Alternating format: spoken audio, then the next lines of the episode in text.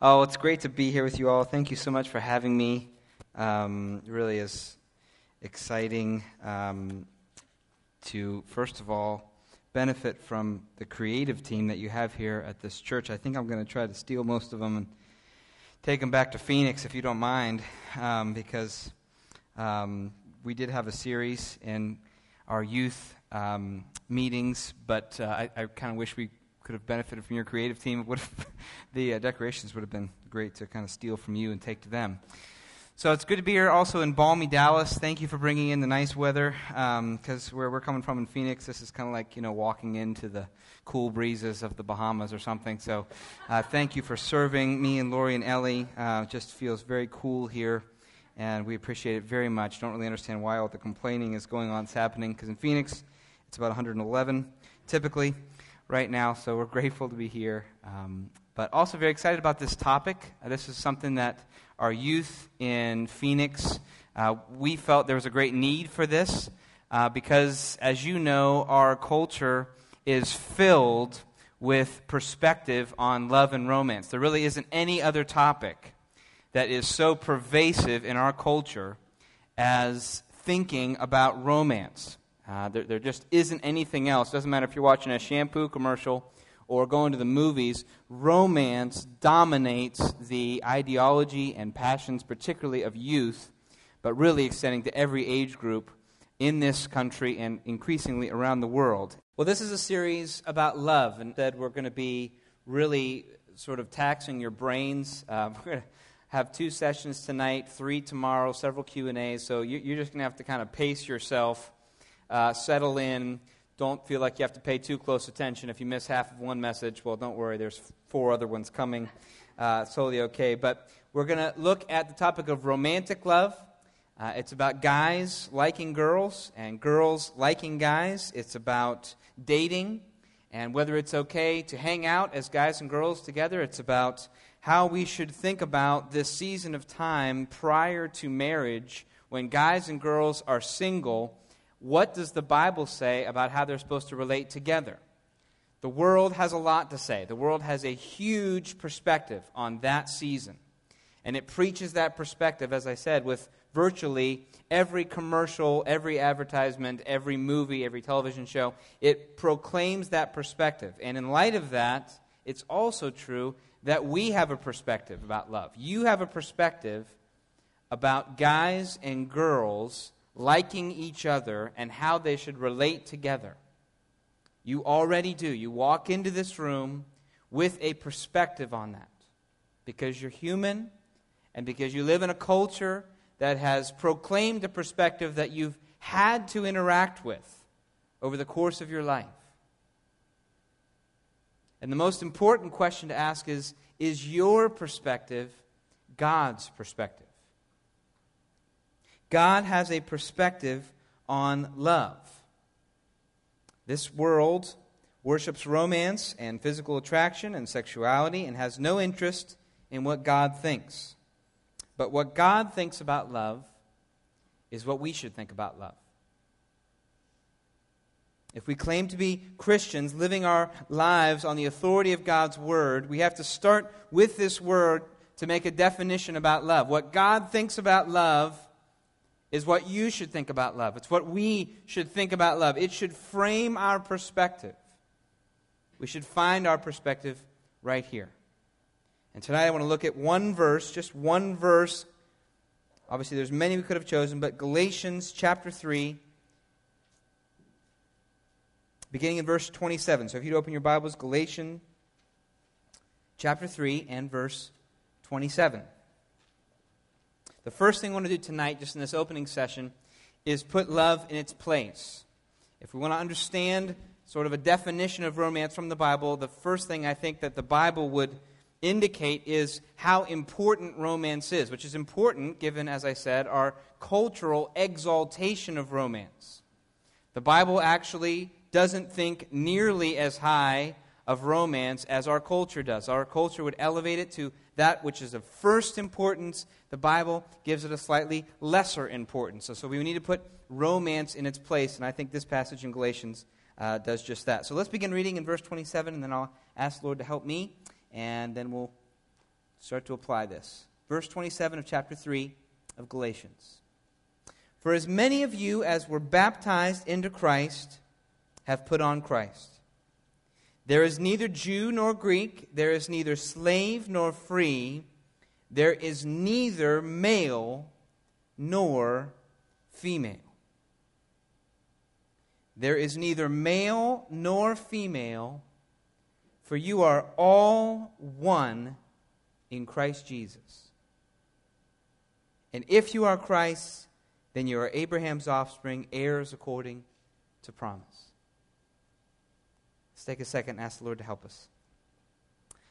Well, Father, it's so good to be together and to sing songs about you and to enjoy the worship of you with your people. And Lord, I just ask over these next few hours that you would give us endurance physically, that you would give us uh, just humor and fun together, Lord, that as we look at this topic, it would be exciting, it would be interesting, it would be invigorating, but most importantly, it would be transforming.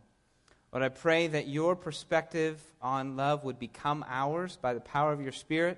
I pray that as we look into your word, it would have a transforming effect on our hearts, that we would not just come here to think about a topic as interesting or as curious, Lord, but that we would come here to have our lives and our perspectives changed, as we always should when we look into your word. I pray that be the effect of tonight, tomorrow morning. In Jesus' name, amen. All right, well, in this passage, if you're familiar with the book of Galatians, Paul is talking to the churches in this region of Galatia, and one of the big problems they're having is their understanding of the Jewish law and how it applies to the Christian faith. And in their church, they had started to have these divisions, one amongst another, and they were relating to people in certain categories. So then you have Paul here who's trying to do away with some of these categories in Galatia, and he starts to list them here. He's basically saying, look, when you were baptized into Christ Jesus, when you became a Christian, when you placed all of your sins on Jesus and took his righteousness on you, something very important happened. The other sort of normal categories that you use to distinguish one person from another, they just became a lot less important. They just decreased. So it used to be that you had this huge category of distinction between Jews and Greeks because the Jews followed God's law and the Greeks didn't. And we used to have this huge distinction. Well, we don't have that distinction anymore. Not that there aren't Jewish people and Greek people. We're not acting as though those aren't real categories and suddenly you didn't weren't born in Jerusalem, you were born in Athens. No, we're not kind of denying what's real, but we're saying, look, when it comes to your fellow Christians, what should come first to your mind is that they are Christians. What should come first to your mind is that Jesus Christ died for their sins and that they are heirs with you of eternal life. So when you walk up to this brother in Christ, what should come to your mind is here's a guy that used to be headed to hell and now he's headed to heaven. And man, anything else compared to that, it just isn't all that important. He likes the Redskins, I like the Cowboys. Not that important. He's into a certain kind of clothing, and I'm into another kind of clothing. Not that important. He's a slave, and I'm a master. Not that important. Compared to the fact that this person is a Christian. Now, so far we're tracking, right? So far we're not really into racism, typically. We're not really into, you know, slavery. I mean, most of the time we're, we're kind of tracking with Paul. Well, clearly, I mean, we're just bringing these kind of archaic systems of category and bringing them into a new world where there aren't slaves and masters and not Jews and Greeks, just one big family. And then Paul introduces the third category there is neither male nor female. Now, if you know your New Testament, that's really weird because Paul loves the fact that God made men as men and women as women. He loves that, right? All over Paul's writings, we have Paul kind of celebrating what God has done. And men, uniquely men, women, uniquely women. And God made this incredible plan where men and women together, as they get married, are going to proclaim the gospel. And men are going to represent Christ, and women are going to represent the church, and they have unique roles in the church and in the family. We're used to that with the Apostle Paul. And nothing in Galatians undermines that. So we have to ask what in the world does he mean? In Christ, there's neither male nor female. I think what Paul's saying is this look, compared to being one in Jesus, being male or female is less significant. It's not non existent. Just like, suddenly you don't have to deny I was born in Jerusalem. I can't really say. I can't really. I, I don't really know. Could have been Athens. No, he's not saying that. He's saying, compared to being in Christ, being male or female, it's insignificant. Now, here's what I think that has to say about romance. Because everything that the Bible says about romance is about God making men and women in a particular way to enjoy and like and be attracted and eventually to marry one another. All that the Bible says about romance is grounded in this idea of God making men men and women women. So you can't get anywhere in the Bible talking about romance without thinking about God making men and God making women, God making guys and girls and making them so they like each other and they do something about it. In a nutshell, that's what the Bible has to say about romance. God made men and women, they like each other, and then we got to figure that whole thing out, right? Well, here Paul is saying, compared to being in Christ, being a man and being a woman, and you just lump in there everything romantic is insignificant.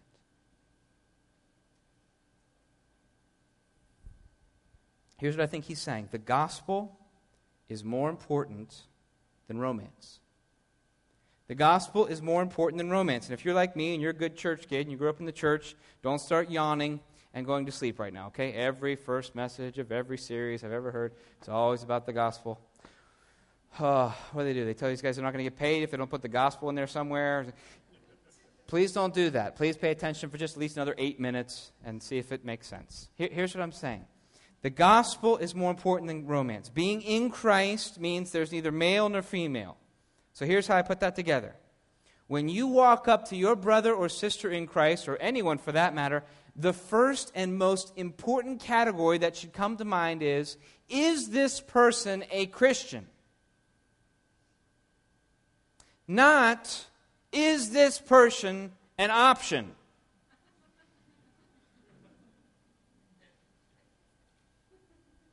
Now, it's kind of silly, but we do, don't we?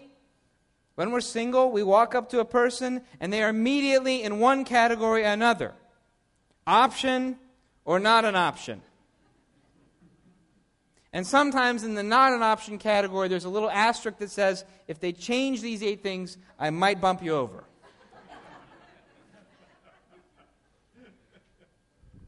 well, if we apply Galatians 3, Paul is saying that really shouldn't be the first thing you're thinking, even though it so often is. It really shouldn't be the first thing that comes to mind option or non option. Guy, do I like this guy? I don't know if I like, you know, do I, uh, do I like her? I don't know if I like her. Not, that, that shouldn't be what first comes to mind. What first comes to mind is this person's a Christian. They were saved, they're heading to hell, now they're going to heaven. They're my brother or sister in Christ. Do I like them or not? I don't know, but they're a Christian. That's what Paul, that's how Paul would say it. Why are you thinking about whether you like them? They're a Christian. Let's think about that first. The gospel is more important than romance. It's more important than the fact whether they're a guy or a girl, even. The gospel is more important than romance. Paul's not saying that these distinctions are non existent. He's not saying that. It's not saying it doesn't matter about romance, sexuality is just for a bunch of weirdos. No, he, he's not saying that at all. He's very excited about those topics. But we have to learn, if we're going to think about romance the right way, to put it in its place. And we have to recognize that that is completely countercultural. Putting romance in its place is countercultural. Saying that the gospel is more important than romance is countercultural. You will never ever hear a movie that basically says, we're going to talk about something that's somewhat insignificant. He likes her, she likes him. They go on a long walk, they come to an understanding, and then they get married and live happily ever after. But just reminding you, this is really insignificant in comparison whether you're going to hell or not. You will never hear that kind of promotion about romance in the world, but that's the way God thinks about it.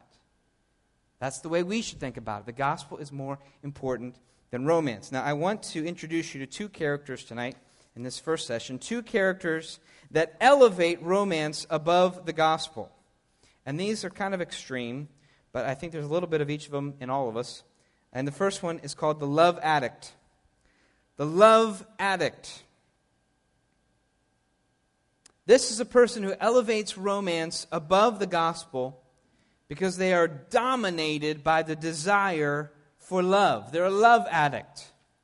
As they look out into the world, they are so addicted to the topic and the feelings of romance that the gospel has drifted from their view, drifted from their priorities. It's become about love.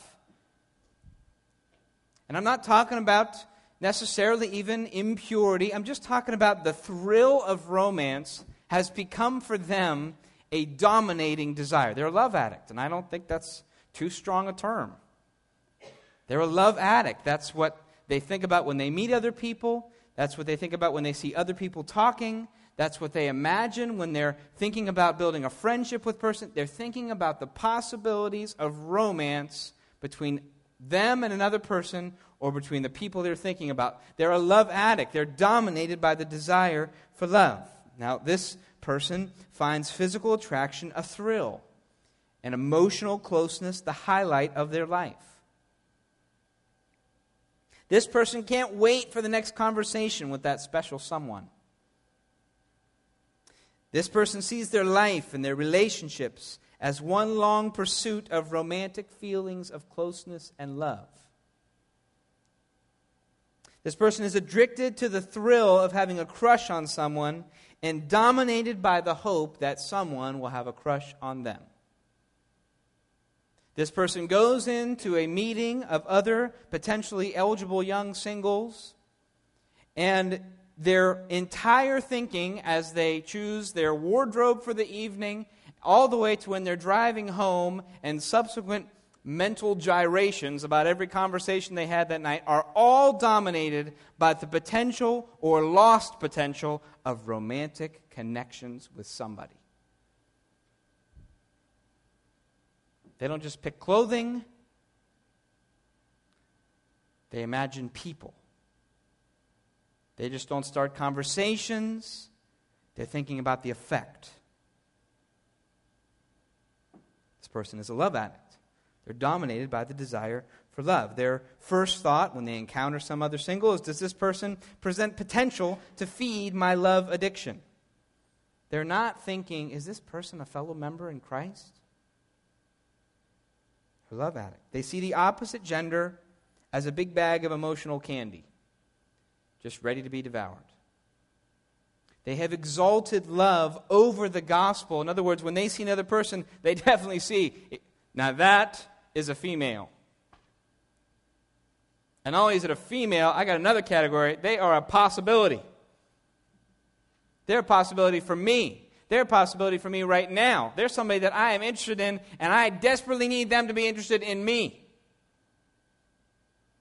They're a love addict. They can't go three sentences into a new conversation with a person of the opposite gender without being dominated by the fear that something they just said has ruined all hope of a future relationship. They're a love addict. And there's a little bit of love addict in all of us. Some of us, it's a very accurate description. This person reminds me of a young child uh, looking for the toy in the cereal box. You remember those, you know, your mom, when you were a kid, your mom came home, she had a cereal box, and some of them had toys in them. There were boring ones that she got that didn't have those. She got, continued to get them. I don't know why, healthiness or something. And then there was another one that had a toy in it. And when you were a kid, you know, common courtesy of hygiene was completely out the window. You ripped the thing open, you defiled the whole box by reaching your hand in, you pulled the toy out, you had the toy, right? Didn't matter what you just did to everybody's cereal. The toy was now in your grasp. And if you had siblings, you got it as soon as she got home, you're out in the car, ripping the box out, tearing it open, plunging, I got the toy, sorry for the rest of you people, right? That was you as a kid. Now, if you can imagine a young child maybe going to the grocery store, all right, goes to the grocery store, and he suddenly comes upon an aisle filled with cereal boxes. And they're the ones with the toy in them. And he can't understand why people put these kind of temptations in front of other people. And so he goes into the aisle and he starts ripping through boxes. Got one toy, got holding another toy, rips it open, reaches in, pulls it out, got it, another toy. And finally, he gets to the end of the aisle. He's just loaded down with toys, and he leaves behind an aisle filled with cereal strewn all over the place, boxes ripped open, but he's got all of these toys.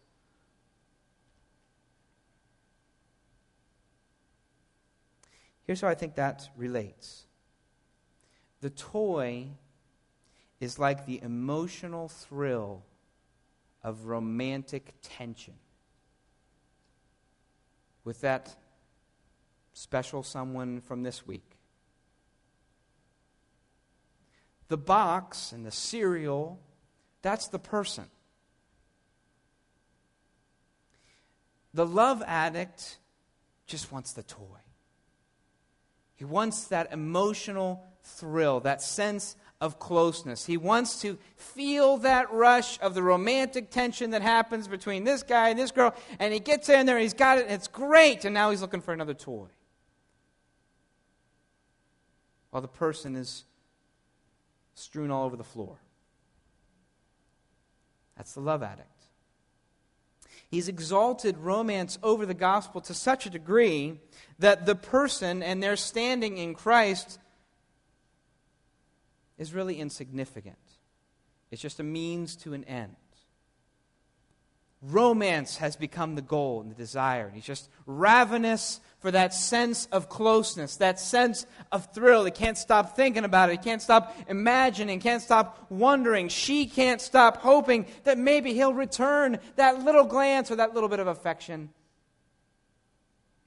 They're love addicts, they're addicted to love. They're destroying people for the sake of that emotional closeness. They tend to see people of the opposite gender as just a potential emotional high. They're not seeing Jesus Christ in them. They're not seeing the hope of gospel fellowship. They're not seeing the opportunity of building together in the great truths of the faith. They're not seeing this as a person who has been cleansed by the blood of Jesus Christ and deserves the kind of honor and respect that is given to them by the name Christian. The love addict dismisses all of that and goes right to the possibilities. Now, the toy is great. Okay? Not down on toys. Not down on the emotional thrill that comes from a romantic relationship. God made the toy. He made the person, He put the toy inside. God made the toy, He made the emotion, He made all of that romantic joy and excitement and enthusiasm. He made all of it. And He made it to be enjoyed, He made it to be anticipated. He made it to come as a package deal with the person.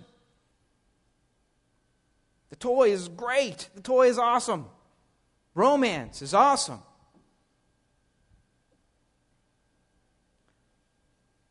But the toy is not the person. The gospel is more important than romance. Now, you might be a love addict if you would say that you primarily hang out with the people you're attracted to. You might be a love addict if you spend more time talking to the opposite gender. You might be a love addict if you flirt to receive attention. if you dress to attract attention, if you gossip about the crushes between two other people, if you get unrighteously nosy about a conversation between a single guy and girl. This is a person addicted to other people's love. And you know that happens. Dude, you see them talking over there? That is a toy conversation going on over there. yeah, I know. They've been talking for like eight solid minutes. Can you believe that? I never would have picked that. Me neither. I can't believe it. It's unbelievable. These things happen. I thought you, I know I did too. It's a toy conversation.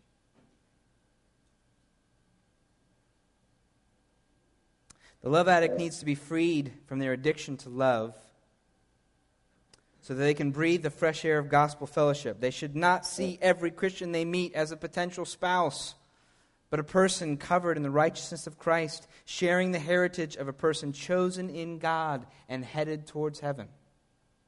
The love addict needs to discipline their mind to think about God's truth rather than their own popularity, to talk about God's grace rather than flirt to gain favor to grow in prayer for the spiritual well being of others more than how they meditate on how funny they were at the last conversation. They need to elevate the gospel over romance. The love addict needs to see Jesus Christ in others more than their physical attractiveness. They need to share salvation in Jesus and let that drive away the dominating thought of emotional crushes or lust. The ultimate love addict seeks romance with people regardless of whether they're in Christ or not. Romance has become more important, even, even than maintaining their purity in Christ. Romance has become such a driving force for the ultimate love addict that their future maturity in the Lord is something to be put at risk so that they can gain the emotional closeness with this particular person. I think that's why Paul says in 1 Corinthians, only marry in the Lord. Why? Because the gospel is more important than romance.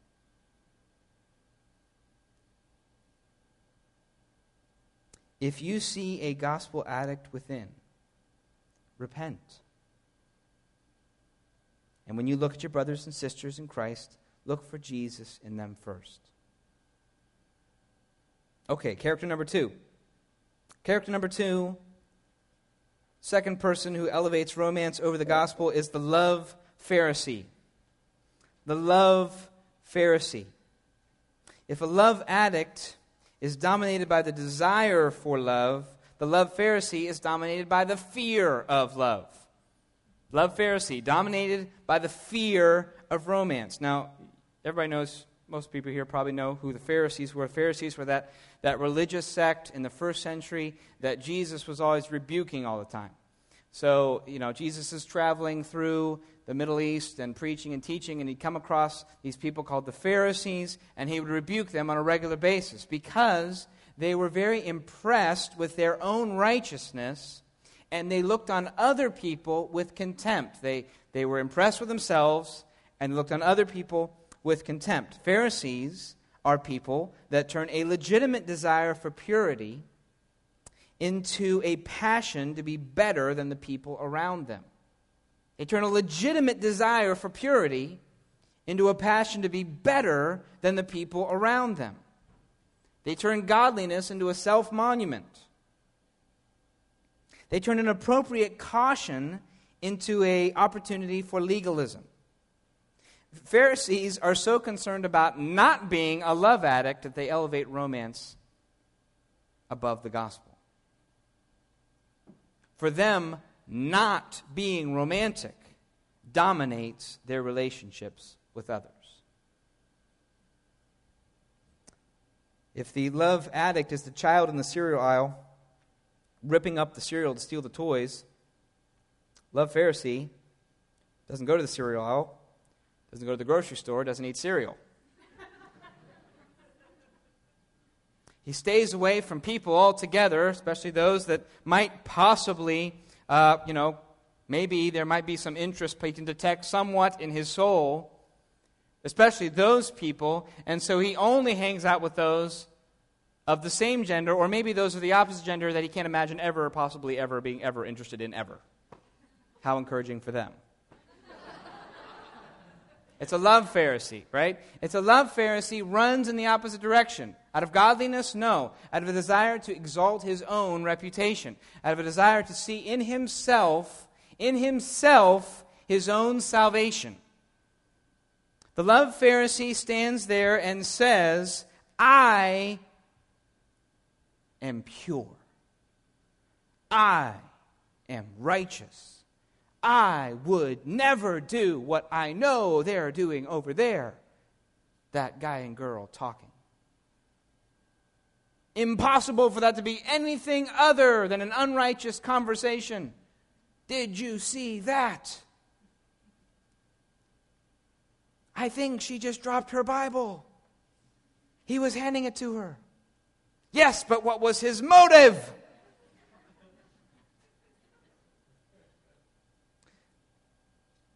The love Pharisee has a prayer. I thank God I'm not like a love addict. I rarely ever talk with the opposite gender. I'm not like the others that are talking, those flirtatious fools. I congratulate my record of distance from the opposite gender, and if I'm a guy, I'm more interested in keeping my reputation than cultivating servant leadership among the girls that I know. If I'm a girl, I'm more interested in keeping my reputation than in benefiting from godly fellowship with single Christian guys. If I'm a guy, girls make me so nervous that the best thing I can do is never talk to them. If I'm a girl, guys make me so nervous, the best thing I can do is never talk to them. The possibility of romance for the love Pharisee says run. But in Christ, there is neither male nor female. If that is true, there is neither male nor female. How can it be that another Christian brother or sister in Christ is cut off from all fellowship with us? The gospel should enable us to have pure, accountable, righteous, upbuilding relationships between single Christian brother, single Christian sister. If in Christ there is neither male nor female. And obviously, this isn't the only verse where Paul says that. In Philippians Paul wants the whole church to be one in the Lord. He appeals that the people of God have no divisions amongst them. He appeals that one not look down on another. He appeals that the stronger brother help the weaker brother. He appeals that there be unity. He appeals in Ephesians that our words give nourishment to our brothers and sisters in Christ. If those things are all subjected to the fear of romance, then subtly romance has been elevated above the gospel. What we become about, that matter of first importance to us, as Paul says in 1 Corinthians 15, is no longer that Christ died for our sins. It has become a particular manner of approaching a person of the opposite gender. Now, I know all about love Pharisees because I was a love Pharisee. Actually, I haven't met anybody that was a better love Pharisee than I was. Trust me, I will compare your stories to mine and I will win. Quick to assume that any conversation between a guy or a girl must be packed with ungodly intentions. Unwilling to engage in an appropriate conversation with a Christian girl about our shared faith in Christ because I judged her as unwilling to interpret that conversation appropriately. As though my silence and distance was a sign of godliness. Eventually, I was not concerned about serving nearly as much as I was my own reputation. There was no possibility that anyone could accuse me of expressing interest in a girl because I would never talk to one. Or if I did, the conversation would be so super spiritual and unnatural, it'd be obvious I wasn't interested in her. Now, this is harder. It's easier to idolize safety than to walk a line in dependence on the Spirit before the Lord with accountability that elevates the gospel above romance and has an allowance for appropriate relationship between single Christian guy, single Christian girl that is holy, that is pure, that is based in the gospel, but that actually takes place. That's a lot harder. It's easier to have a certain number of rules that we put into place. It's easier to do that.